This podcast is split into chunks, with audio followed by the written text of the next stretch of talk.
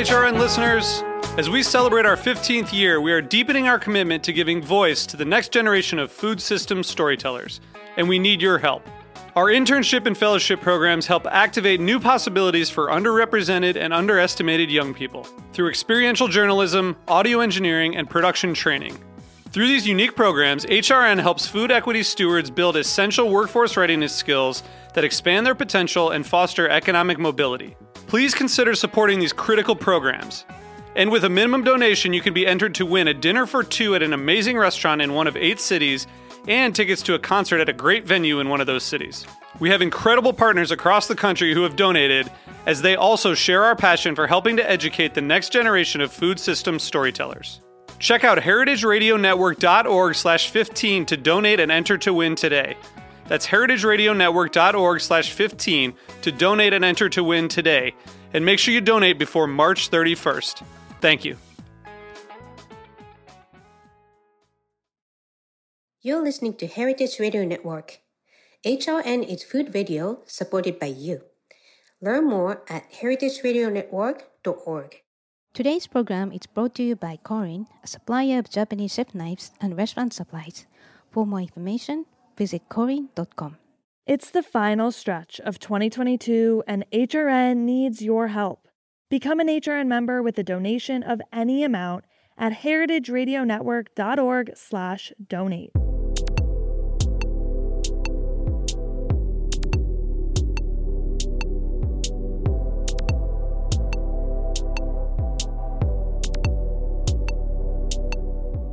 Hello, welcome to Japan.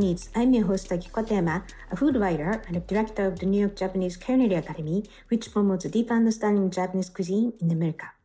We are broadcasting live from Brooklyn, New York. This show is all about Japanese food and food culture. We see sushi at every day in the supermarket, but what is beyond sushi?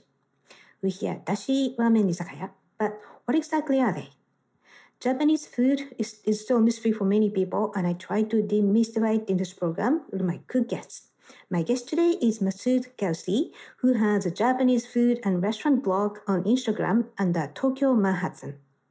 His posts not only describe restaurants uh, he has visited, but also include many other elements behind the dishes, such as history, culture, and cooking methods. He joined us on episodes uh, 125, 125, 136, 152, and 186, and shared his favorite Japanese chefs and restaurants in the world. And today's topic is the best Japanese restaurants in the world in 2022. The popularity of Japanese food remains high globally, and so is the reputation of Japanese chefs working abroad. And Massud has visited many cities in the world and discovered great restaurants during the year. So we'll discuss all of them also, since this is the end of the year episode, we'll demystify the Japanese New Year rituals, which is a huge deal in Japan. But before we begin, Japan Eats is available on the Heritage Radio Network website, as well as on iTunes, Stitcher, and Spotify as a podcast. So please go to iTunes, Stitcher, Spotify, whichever you listen to, and subscribe to Japan Eats. And please write a review. We really appreciate your feedback. Now, let's start a conversation with Massud Ghaussy. Hello, Massud. Welcome back to Japan Eats. Uh, Akiko-san, thanks for having me back. Great to be on the show again. Okay, so so first of all, for our listeners who have not listened to our previous conversations, please tell us your super unique background. Yeah, so my name is Massud. My heritage is Afghan. Uh, I'm, I guess, technically from Afghanistan. I've never been there. I was born and raised in Tokyo, Japan. My dad was the ambassador of Afghanistan in Japan when the Soviets invaded in the 70s. So he, for obvious reasons, sought political asylum in Japan. Luckily, found a job at a university as a professor. And that's how I was born and raised in Japan. I spent 28 years of my life there, and I carry a Japanese passport. So, yeah, surprisingly, you're a super top individual. You don't look like anything related to Japan, but then it's always a surprise. I see people like, what? you speak um, perfect Japanese, of course, you grew up in Japan. So, um, all right. So, uh, before we dive into Japanese restaurants of the year, let's talk about special Japanese food around the new year. So, how important is the new year for Japanese people? Yeah, so as you may know, obviously, Akiko-san, um, New Year's is a time of a lot of, you know, cultural superstitions and rituals called fubutsu, uh, fubutsushi. Um, and as a result, um, in, in, Japan, symbolism is very important. Um, and New Year's is one of those times when it's the changing of the year. Um, and as a result, um, there are a lot of, um, I guess, rituals that are practiced during what's known as Oshogatsu or New Year's. Uh, there's specific decorations, traditional events, food that's eaten, people visit shrines. They send what's called nengajos. They, these are uh, postcards to their loved ones, and it has a lottery in it. Uh, people make mochi during this time. They also receive what's called otoshidama, so uh, an allowance that kids, that is, they re- receive otoshidama. Uh, there's also the bell ringing at a temple. So both the Shinto religion and the Buddhist religion are involved in um, Oshogatsu. And it's just a festive time. And pretty much on the 1st, 2nd, and 3rd of January, the city pretty much shuts down. Mm, right. So it's almost like combination of um, Thanksgiving and Christmas, I would say. Exactly. Yeah. Right. And to add to that, it's interesting to note that uh, Beethoven's Symphony 9 is very popular during uh, Christmas and New Year's. And I think uh, uh there were some 50 some performances in Japan last year, two years ago. So that's also something that's uh, that's uh, done during New Year's. Mm, right. Well, obviously, it's not a part of Japanese classic New Year, but it's really fun. Something happens yeah. and then it becomes a ritual. So that's pretty open minded, I think. Right. So, um, yeah, so one, let's talk about the specific foods that people eat around the New Year. So, one of the most symbolic foods around the New Year is toshikoshi soba. So, what is it and why do, why do people eat it?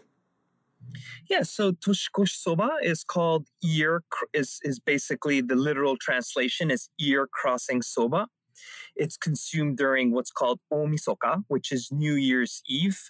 Um, and again, it's a uh, it's a Japanese seasonal cultural superstitious ritual, and this was established during pretty pretty much the Edo period. Um, that's when um, soba also took off. Soba is also part of what's called Edo no Sanmi, the three flavors of Edo, which includes soba, sushi, and tempura. Um, and the reason why people eat soba during New Year's Eve is because it, it symbolizes many things. Um, one, it, it's letting go of hardships of the past year um, and welcoming the year ahead with a clean slate. And that's because uh, soba is something that is easy to cut. So it's the idea of eating soba means you're cutting all the misfortunes of the past year. Also, long and thin soba noodles, um, they represent longevity so, you know, it's it's good ritual to eat something that represents longevity. Also, thirdly, buckwheat is something that's healthy um, and a good practice to start the year on a on a fresh note. And finally, um, goldsmiths actually they use buckwheat flour when collecting gold powder, so they symbolize good fortune. So it's multi-layered. There's there's various reasons, um, and it's estimated. I think in uh, I think like five six years ago they ran a survey in Japan, and approximately sixty percent of Japanese population eat soba during New Year's Eve. Akiko-san, do you eat soba during New Year's Eve? Um, yeah, whenever I spend time with my um, parents, um, yeah, we would. But in New York, I'd be lazy. But um, it's really um, whenever I eat it, I feel good because soba. Uh, buckwheat makes you feel so good, like you mentioned, and it's healthy. So yeah, I try to eat it, but um, yeah, not in New York. I should. Um, I know we can get some good soba in New York too. You can even make it at home. It doesn't have to be outside. Do you make one for yourself?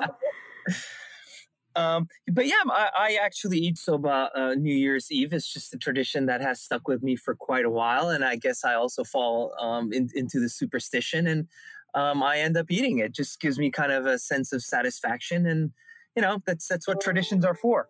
Mm. So, do you get noodles somewhere and uh, cook at home?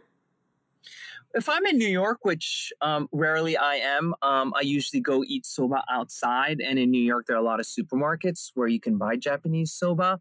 Um, so it's easy to make at home. Plus, it's not a complicated dish. It's basically boiling buckwheat noodles Um, and, and it comes with uh, the, the dipping sauce, the tsuyu, um, and also with uh, yakumi, so uh, scallions um, and wasabi.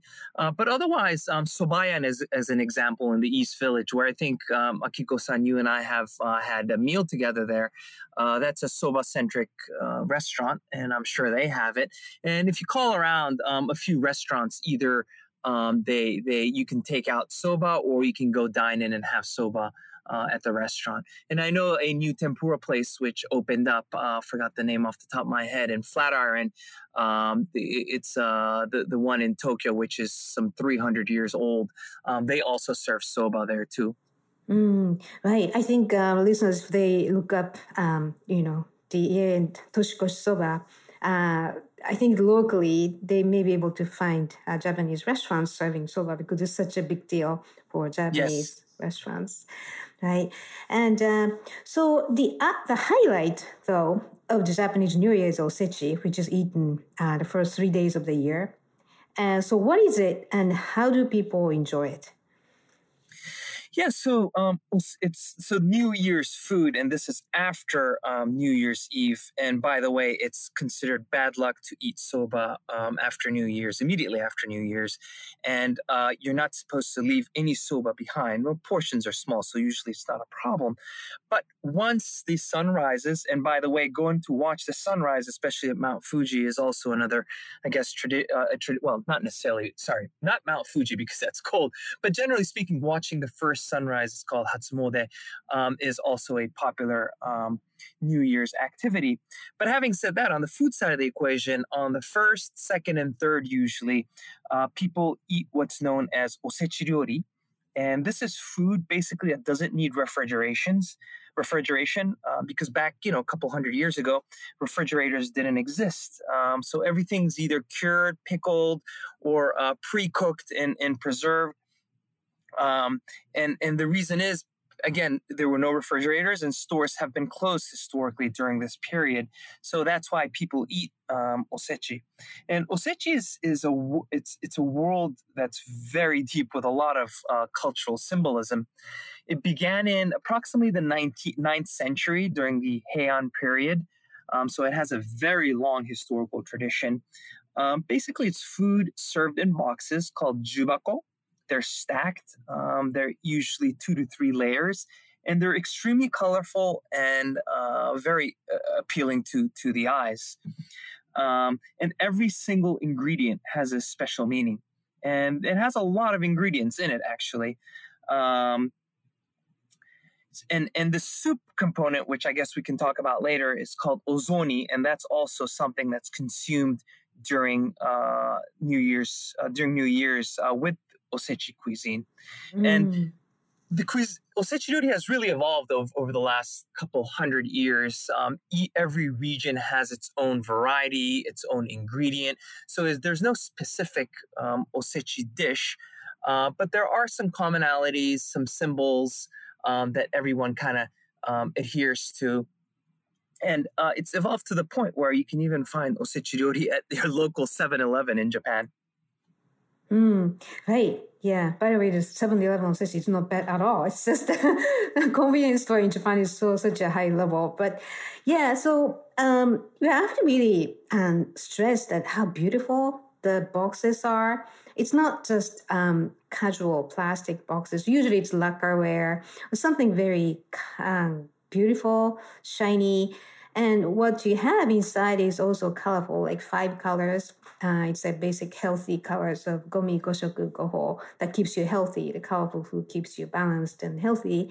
And uh, yeah, like for example, uh, kuromame is uh, has a meaning of mame means uh, industrious. So if you eat it, you're gonna work hard throughout the year. And uh, kazunoko is the the, the fish roe, and uh, it's kind of like make you fertile and prosperous. All those things. There's a meaning of it. Um, yeah, and it's very fulfilling. You don't. And housewives do not have to cook for the first three days, so it's a treat for them too. So Anyway, so what's your favorite item uh, or items in Osechi box?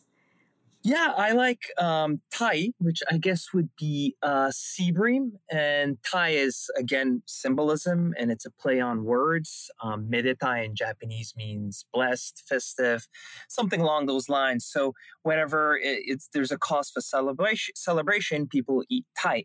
So the tai is usually very good, as obviously seafood is always great in Japan. Uh, the shrimps are spectacular. I mean, Japan has a very long coast, um, and across its various um, coastline, um, there's different types of shrimp. Um, and the whole idea behind shrimp and prawns is that the long antennas symbolize longevity. Um, so it it is it again symbolizes uh, longevity so that's why it's e- eaten. The ozoni uh, which is the soup is also one of my favorite. It's usually a clear broth soup uh, there's mochi. Mochi also has its symbolic meanings and as you mentioned kuromame black beans uh, these are very delicious too. It's uh, marinated um, in advance and, and has a very sweet flavor Mm, right. So usually, um, well, the usechi box, um, they're, you know, it's like along with ozoni, that's the soup, they together, and also there's otoso, that's um, the herbal medicinal uh, sake. And even when you're little, you have a sip of it for long life health for the year. So, yeah, so usechi and all those rituals in um, Japanese New Year is about cleansing your last year's whatever you did bad things. You clean clean up they literally clean the whole house and then start the fresh new year. So unlike um, western cultures there's no champagne hangover. You go to shrine. You basically start clean. So there's no um, you know omelette hangover cleansing in the first of the new year. So that's a huge cultural difference um, but of course, from the second, I'm sure people get drunk with lots of sake. That's right. Right. All right. So, um, yeah, so let's take a quick break here. And when we come back, we'll dive into the best restaurants Massud visited in 2022. So please stay with us.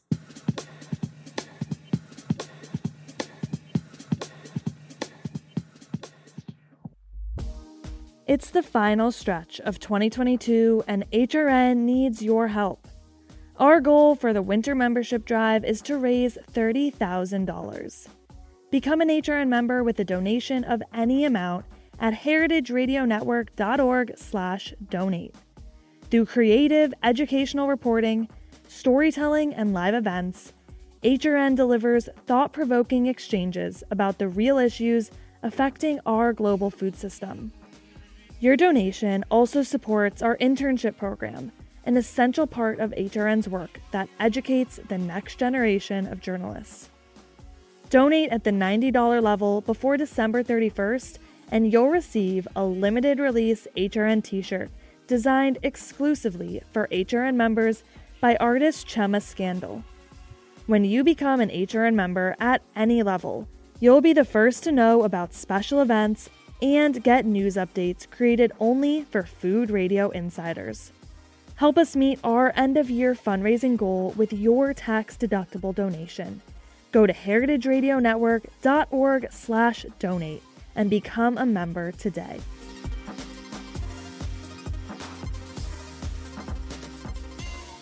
Today's program is brought to you by Korin, a supplier of Japanese chef knives and restaurant supplies. Korin is proud of their Japanese culture and traditions, but they want you to know that their products are not just for Japanese restaurants. The knives and tableware bring out the best qualities of food from every culture and fit into every restaurant, from French to Pan Asian to American, and that is why they are located in New York City, where people from every country in the world come to eat. Korin's Tribeca showroom is home to the most extensive collection of Japanese chef knives in the world, including Japan. Stop by to view the exquisitely designed tableware and the Welsh natural sharpening stones. They have a whole range of knife services from repair and rust removal to reshaping and realigning. Korin is dedicated to this ideal, bringing the highest quality Japanese design to your table so you can experience the unparalleled quality of Japanese craftsmanship in your home or restaurant. For more information, visit korin.com. Welcome back. You're listening to Japan Eats on HRN, Heritage Radio Network. I'm your host, Aki Katayama, and my guest today is Massud Ghaussy, uh, who has a Japanese food and restaurant blog on Instagram under Tokyo Manhattan. So, let's talk about the notable restaurants in 2022 based on your visits. So, you traveled around the world for work and for pleasure, yes? And so, what cities did you visit in 2022? Yeah, so I oftentimes go back to um, actually the same countries, uh, generally speaking, Spain, France, Italy, and Japan. Um, and I usually uh, dine in you know various different areas and regions and try to experience the local cuisine. But in 2022, I did uh, about 11 days in Paris. Um, I also was in Japan for um, 12, 13 days. I was in Tokyo, Hokkaido, and Kanazawa. And finally, I was in Spain in October. Um, I did Madrid, Valencia, and also Galicia, which is the northwestern area, autonomous area of um, Spain, and they actually compete when it comes to seafood with Japan, and they have some of the best seafood in the world there also. Mm, right. So, um, so I got to list in advance so that we can uh, put everything in time. So let's start with the restaurants in Kanazawa, Japan. So first of all, uh, describe Kanazawa. What kind of um, city is Kanazawa? What what is special about it? So Kanazawa is um, labeled, oftentimes labeled as Little Kyoto. Uh, the locals obviously don't like it because they're proud of their own heritage. Uh, it historically has been a very prosperous um, city. It also houses one of the top three Japanese gardens. It's just a beautiful garden. The castle is just spectacular. It's extremely lush. It sits on the uh, on the Sea of Japan, on the coast in the Hokuriku region. Um, and it's a gastronomic and sake heaven. Um, and, and the area is blessed with a lot of uh, a lot of things. It, it, it's uh, the Sea of Japan, so it has the ocean. Uh, it has the Japanese Alps, the mountains. It gets abundant rainfall. Um, so as a result, it's very lush. Japan in general is very lush, but Kanazawa is extra lush. Like as soon as you fly over Kanazawa, you realize how green it is. And if you drive around, and it has a lot of pristine rivers, obviously because of the Alps and the rivers draining into the Sea of Japan. This makes for rich pastures, um, great fishing, um, and a lot of fertile rice fields. So some of the best rice comes from not necessarily Kanazawa, but the Hokuriku region. Niigata usually has uh, considered to have some of the best Japanese rice. Um, also, the vegetables are spectacular. What's known as kaga vegetables come also from Ishikawa Prefecture um, and also from Noto Peninsula. Um, that's the peninsula north of Kanazawa. So, uh, and, and on top of that, the uh, uh, Kanazawa area has great meat. Um, they have uh, noto gyu, so noto beef, and also hida gyu, so hida beef, which comes from Gifu Prefecture. So as you can see, they great vegetables, great seafood, and great meat. It's it's a gastronomic heaven, and pretty much all of Japan flocks to Kanazawa in order to eat. Mm. And also, uh, historically, um, there's a gold mine, so Kanazawa became a very rich city. And uh, you can see if you can walk around the town, actually in a day, which I did, um, you see all those amazing, um, you know, buildings and former um, rich people's houses, all those things. And funny thing is, you see a lot of gold on food. Yes. Like even this ice cream I topped with gold. So, um, yeah, right. it's a very, uh, you can see how uh, historically the city has been rich and you can see the culture, rich culture based on it. Um, yeah, so um, so let's talk about uh, notable restaurants in Kanazawa. And you give me three. So they, they are Sushi Kawaramachi Hajime, Sushi Kawaramachi Hajime, and Kappo Hamacho and Higashiyama Wakon. So go ahead. Let me first preface to say that is it's, it's it's extremely difficult to pick restaurants in Kanazawa. There's a lot of very good restaurants. It's highly competitive.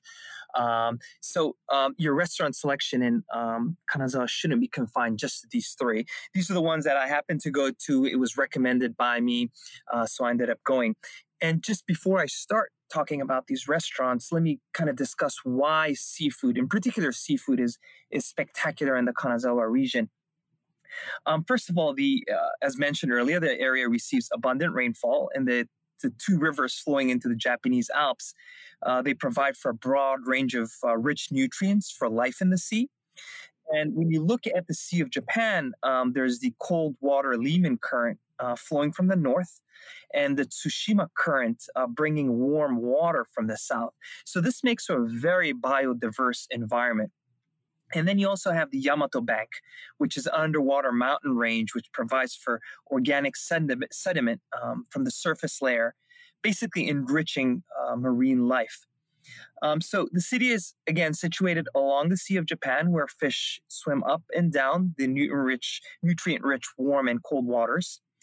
Uh, it's also the halfway point on the coast for a convenient location to source from both northern and southern Sea of Japan.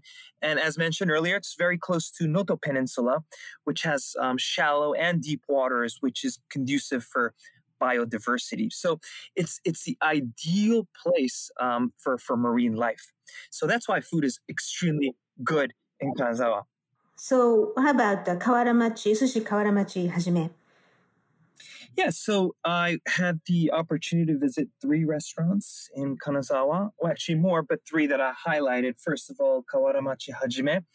Uh, it's run by a couple in the down uh, in the new downtown district of Kanazawa. Very old school sushi parlor. Uh, the sushi chef, he's an older gentleman, I think, in in his maybe late fifties, um, and it's basically um, all the ingredients that he uses is from um, the Hokuriku region and some of the dishes I had there were quite unique, um, if I may recall. Um, and they're also paired with uh, the local sake, as I mentioned earlier.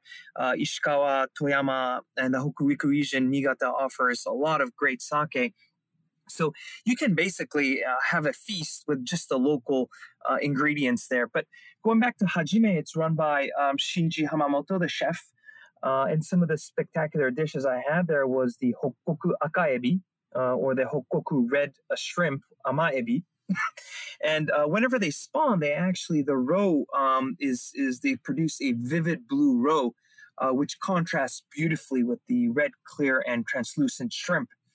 Um, and the uh, this period is rather short, uh, the the peak season, so I had the opportunity to be able to uh, flavor this. So that's one thing that I had, which was spectacular. Also, too, there's a special shellfish, I forgot the name, that comes from the Noto Peninsula, that when the emperor would come to Kanazawa, he would always ask for seconds. And he specifically told me the story that the emperor, because they were supposed to be very humble, they're not um, they're, they're, the custom of asking for seconds is not is, is frowned upon in the Japanese imperial family. But it was so good that he asks for seconds. So that's kind of a notable story around um, their their shellfish there. Mm. And finally, the whole Sea of Japan area, it's very well known for their um, uh, the, the black-throat sea perch or nodoguro, uh, which is kind of distinctively from that area of, of Japan. Very buttery, um, expensive fish actually, very rich, um, and it's it's a white fish. So those are some of the highlights of Kawaramachi Hajime. Mm, right. Okay. So how about Kappo Hamacho? So actually, this was recommended uh, to me by um, uh, Chef Shinji Hamamoto of, of Hajime. Uh, the it's uh, hamacho is a kappo restaurant. Kappo means everything is prepared in front of you. So a different style of Japanese cuisine. Uh, basically, the the chef uh, Kazutoshi Ishikami-san, uh, he has been uh, running this restaurant for 48 years. So it's an institution in the Kanazawa area. When you walk in, it's very old school, and when you leave, everyone comes out. They bow until the end, until you basically leave and they feature Hokuriku cuisine. So um, one of the kind of commonalities you see in uh, Kanazawa is usually uh, all these different ingredients that are local to Kanazawa. They are prepared in various different ways at, at these different restaurants. So hamacho was another take on Hokuriku cuisine, uh, the cuisine of the area um, using very similar ingredients as Hajime and other restaurants, uh, but in, in a kappo setting. So everything's prepared in front of you, and it's very old school as the chef has been trained in Kyoto in Kaiseki cuisine. Mm, right. So kappo is a good word to know because um, mean there is another one called ryotei. Ryotei is more formal, and kappo is more kind of um, chef in talking to you. What do you like? And more casual, but still very authentic. So, okay, so that's Kappo Hamacho. And uh, what about Higashiyama Wakon? Higashiyama Wakon is located in uh, the Higashichaya district, which is, as mentioned earlier, kind of the uh, old uh, Kyoto or uh, sorry, mini Kyoto of Kanazawa. It's an extremely charming place uh, with various tea houses and uh, geisha historically used to entertain their clients there. So it has a very old school feel. And you walk in one of the small alleys, and in the back is a restaurant called Higashiyama Wakon. Uh, it's modern, um, modern kaiseki restaurant. It's helmed by Chef Tomokazu Imai, rather a young chef. And again, it's Hokuriku cuisine, all prepared in a very modern fashion. Uh, approximately, I think it was around 16 to 18 course meals. Um, and this is also paired with a lot of local sake. Um, so it's it's very, I would say, um, foreigner friendly, um, non-Japanese friendly in a sense that they mix various new styles and new ingredients with the local. So it's a fusion of kind of modern and old school uh, Japanese cuisine. Mm, right. And I think it's uh, there is an inn, right? It's a part of a, a kind of they say auberge, um, kind of like a hotel, boutique hotel, yes. right? Did you stay there too? No, actually, unfortunately, did not stay there. Right. Well, sounds like I saw um, all the pictures, and I, I wish I could stay there.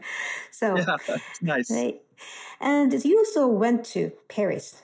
And they say that if you visit Michelin star restaurant, you always find at least one Japanese cook in Paris. And yeah, the Japanese cooks have a good reputation in Paris as they are patiently working uh, very hard, like sushi chefs in training. So, um, and you visited two restaurants where Japanese chefs cook French food. So they are AT and uh, La Scene Theleme. So tell us what the concept of the restaurant, uh, who is a chef, and uh, what was the most impressive element of the restaurant to you? Of course, let me preface this to, with with uh, I actually visited many um, restaurants, Japanese chefs cooking French, but it was very difficult to uh, pick. But I ended up picking two that I'm featuring currently. Um, there's also a book in Paris called uh, 30 uh, Japanese chefs cook French. Um, there are a lot of Japanese chefs in in France, uh, especially Paris. Um, and and you know they've they've elevated themselves as several of them have uh, Michelin star rest, uh, Michelin stars. Uh, the two that I'll be talking about, uh, Restaurant AT and also La Scene Theleme, they both have Michelin stars each. Um, and beginning with um, Restaurant AT, this is a very uh, popular restaurant, has kind of a cult following. If you go on Instagram, I think they have something close to 200,000 followers. Uh, it's an extremely unique restaurant. Um, and, and the reason being uh, the, the shokunin, the master craftsman Atsushi Tanaka, he's basically conquered various corners of European gastronomy. It's very impressive. The renowned French chef uh, Pierre Gagnaire, he describes Tanaka as Chef Tanaka as the Picasso of gastronomy. And each dish that comes out is a composition, basically, uh, rendering his style very unique um, and difficult to categorize, uh, winning him many awards. He's worked in a number of uh, restaurants, coveted restaurants across Europe. Um, some of the top Michelin stars in Spain, Scandinavia, and, and also Paris. So it's really hard to describe again what kind of cuisine it is. It's you have to go experience it. It's very unique, and he brings his Japanese sensibility, the idea of hardworking, creativity, um, all on the plate. Um, so that's um, uh, restaurant AT. Uh, La Helene um, is also another favorite of mine. Um, I visit pretty much every time I'm in Paris. It's more traditional French cuisine with a modern twist and Japanese sensibilities included. Uh, the chef is uh, Yoshitaka Takayanagi. He uh, has been in Paris for quite some time. He's from Shizuoka. And uh, he, again, brings elements of Japan into his dishes. Uh, a lot of local Japanese ingredients and cooking methods that are fused together with French cooking methods and French ingredients. Um, he uses, you know, techniques and ingredients from both, and and I wouldn't call it fusion, but but brings kind of a heightened French cuisine, um, and that has enabled him to um, win a uh, Michelin star. Mm. So again, fantastic cuisine located right by uh, Charles de Gaulle Étoile, um, and highly recommend uh, people to pay a visit there. Mm, right. Um, and I heard that he was trained under Guy Martin, Yannick Alléno, and Alain Ducasse. Like, it's really, he must be really good. So, okay. Very impressive. Yeah. And then I also went to uh, Valencia in Spain and dined at Toshi, uh, another Michelin star restaurant. So, tell us about that. Yeah, so um, I was I was planning my Spain trip, and I came across a I think it's ten counters, ten seat counter restaurant in Valencia of all places, run by a Japanese chef, and I was very excited. I'm like, done, I'm going there.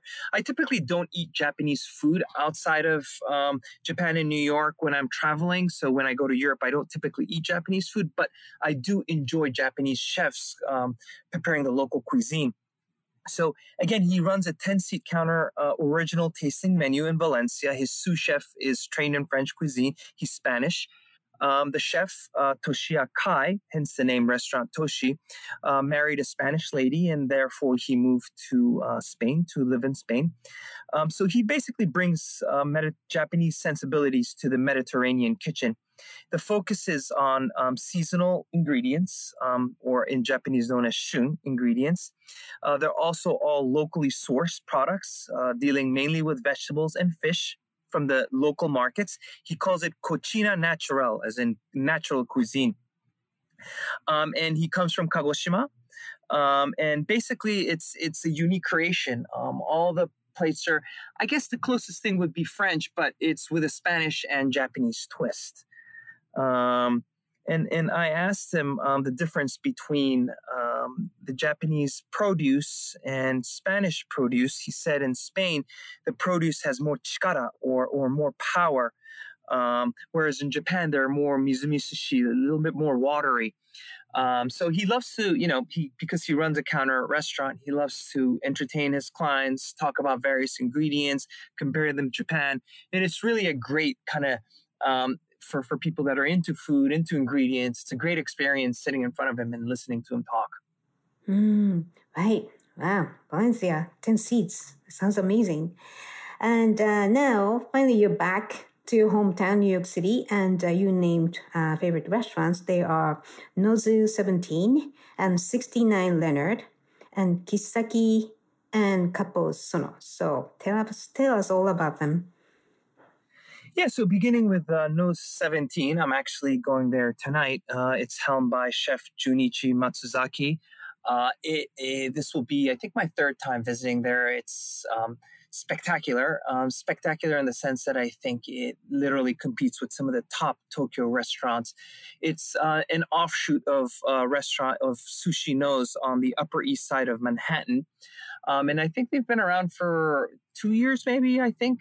Um, and basically they serve 30 courses um, and unlike uh, your stereotypical sushi which starts with otsumami appetizers and then some kind of a grilled fish dish and then uh, finalize at the at the end uh, this, uh, the sushi course they mix and mash everything. So um, you you can start with a sushi piece and then move to otsumami then grilled fish and it's basically 30 courses 30 courses um, and it's a seasonal and also geographic journey of Japan.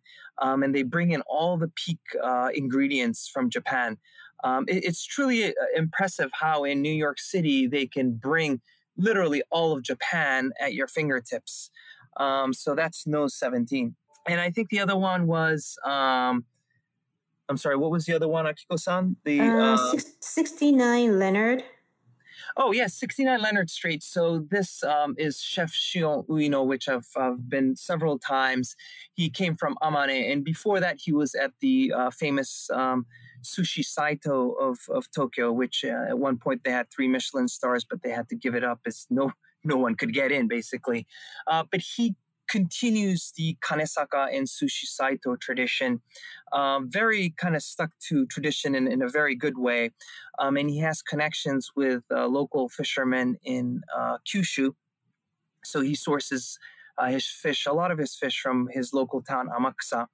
Um, and, and it's really pristine quality, high end quality. Um, and the fish you find there is very unique to his restaurant. Um, his preparation methods, it's really focused on um, tradition and preserving that tradition. Mm, right. Okay. And uh, the next one you said that Kissaki. Kissaki is a completely different experience. Um, it's more of a Manhattan sushi spot. Uh, there are several uh, chefs that work there, but Kissaki is more about the experience. Um, they're very playful in nature. It's relative to the two mentioned um, earlier. It's much more affordable. Um, but having said that, they don't compromise on quality. Um, and you walk in there, and it's a very Manhattan vibe, more sceney. Uh, you meet very interesting people, um, and and it's more spacious. And they have multiple locations, and they have two locations in the Hamptons. So for people who are interested in more kind of lively, sceney Manhattan vibe sushi at more affordable rates, uh, Kissaki would definitely be the place to go. Mm, right. So these are sushi restaurants, and then finally another Kappo. That's Kappo Sono. So tell us about that. Yeah, by the way, Akiko-san, um, Sono-san says hello. I was there uh, last week, and I told him I'll be talking um, about the restaurant on your show. I'm a um, huge fan of his, so that's nice. He's uh, he's very unique, as you may know. Um, he's a he's a character. Basically, you walk into Kappo Sono. I think they only have eight seats. Uh, and kappo means, as you know, we discussed kappo earlier, but cut and prepare. So everything's done in front of you. Um, he has two versions of his kappo restaurant. One is the schedule's changed, so you need to look it up. But one is uh, what's called koryori night. So it's small plates and it's a la carte. He, it's Japanese, basically Japanese tapas, all prepared in front of you. And the other nights are the his his I guess for lack of a better phrase, the the more formal kappo or the kaiseki part, which is a multi-course meal um, that is highly seasonal, and I think he changes the menu every month. Uh, but the great thing about Kappo Sono is it's it's a it's a very Japan experience. Um, Sono-san's very involved. Um, he's kind of the center of attention. Um, and I meet a lot of interesting people there. The basically the who's who of Japanese community hangs out in Kappo Sono, um, and it's just a fun time. And if you do go, um, make sure you buy um, Sono-san and the staff uh, beers. That's how they roll. Um, and it's really about the conversation and Sono-san talking about his food, his ingredients, and his life.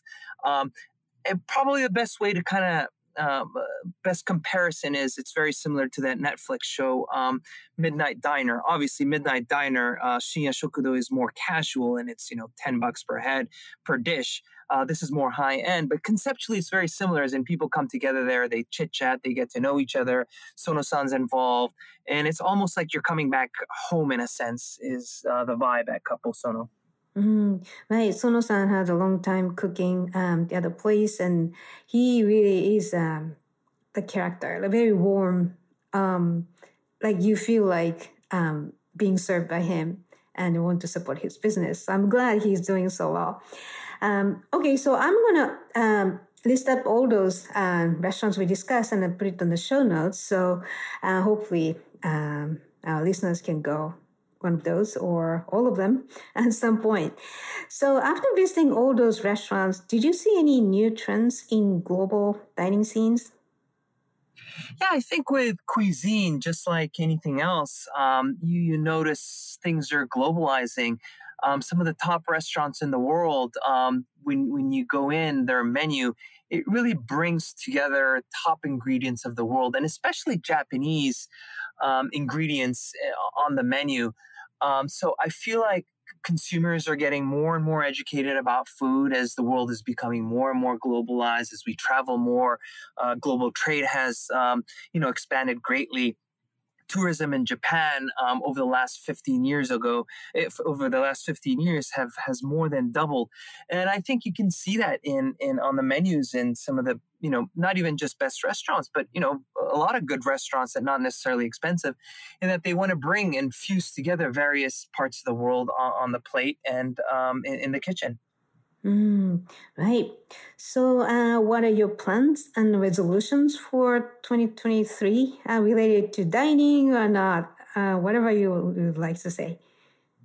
Yeah, as I mentioned, I like to go to France, Spain, Italy, and Japan. And I think in Japan, I want to do a food tour in Kyushu, especially focusing around Amakusa and Nagasaki area. That's where Chef uh, Shion Uino of 69 Leonard Street is from. Uh, I hear great things about the fish there, and I'm really excited. Uh, you get a lot of fish from Kyushu in New York, so I really want to you know discover a little bit more uh, the the Kyushu fishing. So that's one. Uh, I really want to travel more in France and various parts of Italy, um, also various parts of Spain. Uh, those you know parts of the world has a lot to offer. And uh, one thing you notice in a lot of these restaurants, uh, some of the top sous chefs uh, are Japanese. There's always a Japanese staff in in some of these top restaurants. Uh, I think, uh, if I'm not mistaken, uh, one of the top restaurants in Spain and the world, uh, Asador Etxebarri, I think his sous chef is Japanese also. And uh, from what I understand, he's opening another restaurant really close by. And um, either he worked there, he's associated with it in some shape or form, but he's basically, from what I understand, opening another one close by. So I like to discover, you know, various Japanese chefs in these uh, very uh, interesting uh, gastronomy centers of Europe. Um, and I think the reason why I, I, I, I look look look for that or I go out and discover that is because back when I used to live in Japan for 28 years, um, across TV shows, you hear a lot about Spain, France, Italy, and the cuisine. Um, so a whole generation or two of, of chefs have been exposed to this, and they actually branch out, go learn, and bring it back. Some stay and, and open their own restaurants, and other come back and open their restaurants in Japan. Mm, right. And also, uh, like you mentioned, um, some sushi chefs started to come from Japan and open restaurants in New York and other big cities outside Japan, which is exciting. So we'll see what happens. And I, I'm sure you're going to discover a lot more in 2023. And maybe you can come back and report back to us everything you dined in the new year. That would be great, Akiko san. Right. Okay. So, uh, can you tell our listeners where they can find your online updates? Yeah, um, I actually um, write about food history and food culture um, on Instagram. My handle is Tokyo Manhattan. Um, and I guess it's on Facebook also because it's linked to um, Instagram. But I predominantly write about food. Um, so if you have a chance, please uh, check out and follow my uh, Instagram page, Tokyo Manhattan. Right. Great. All right. So thank you for joining us today, Massud, and uh, Happy New Year. Happy New Year to you too, Akiko san. Thanks again. Thank you. So, listeners, if you have any questions or comments about the show or suggestions for show topics or guests, please contact us at Japan Eats at heritageradionetwork.org or akikokatayama.com. Japanese is a weekly program and is always available at heritageradionetwork.org as well as on iTunes, Stitcher, and Spotify as a podcast. Engineer is Ahmed Benjan, and we'll take a winter break for the next few weeks and we'll be back early in January. So thanks for listening. I will see you in the new year and happy holidays, everyone.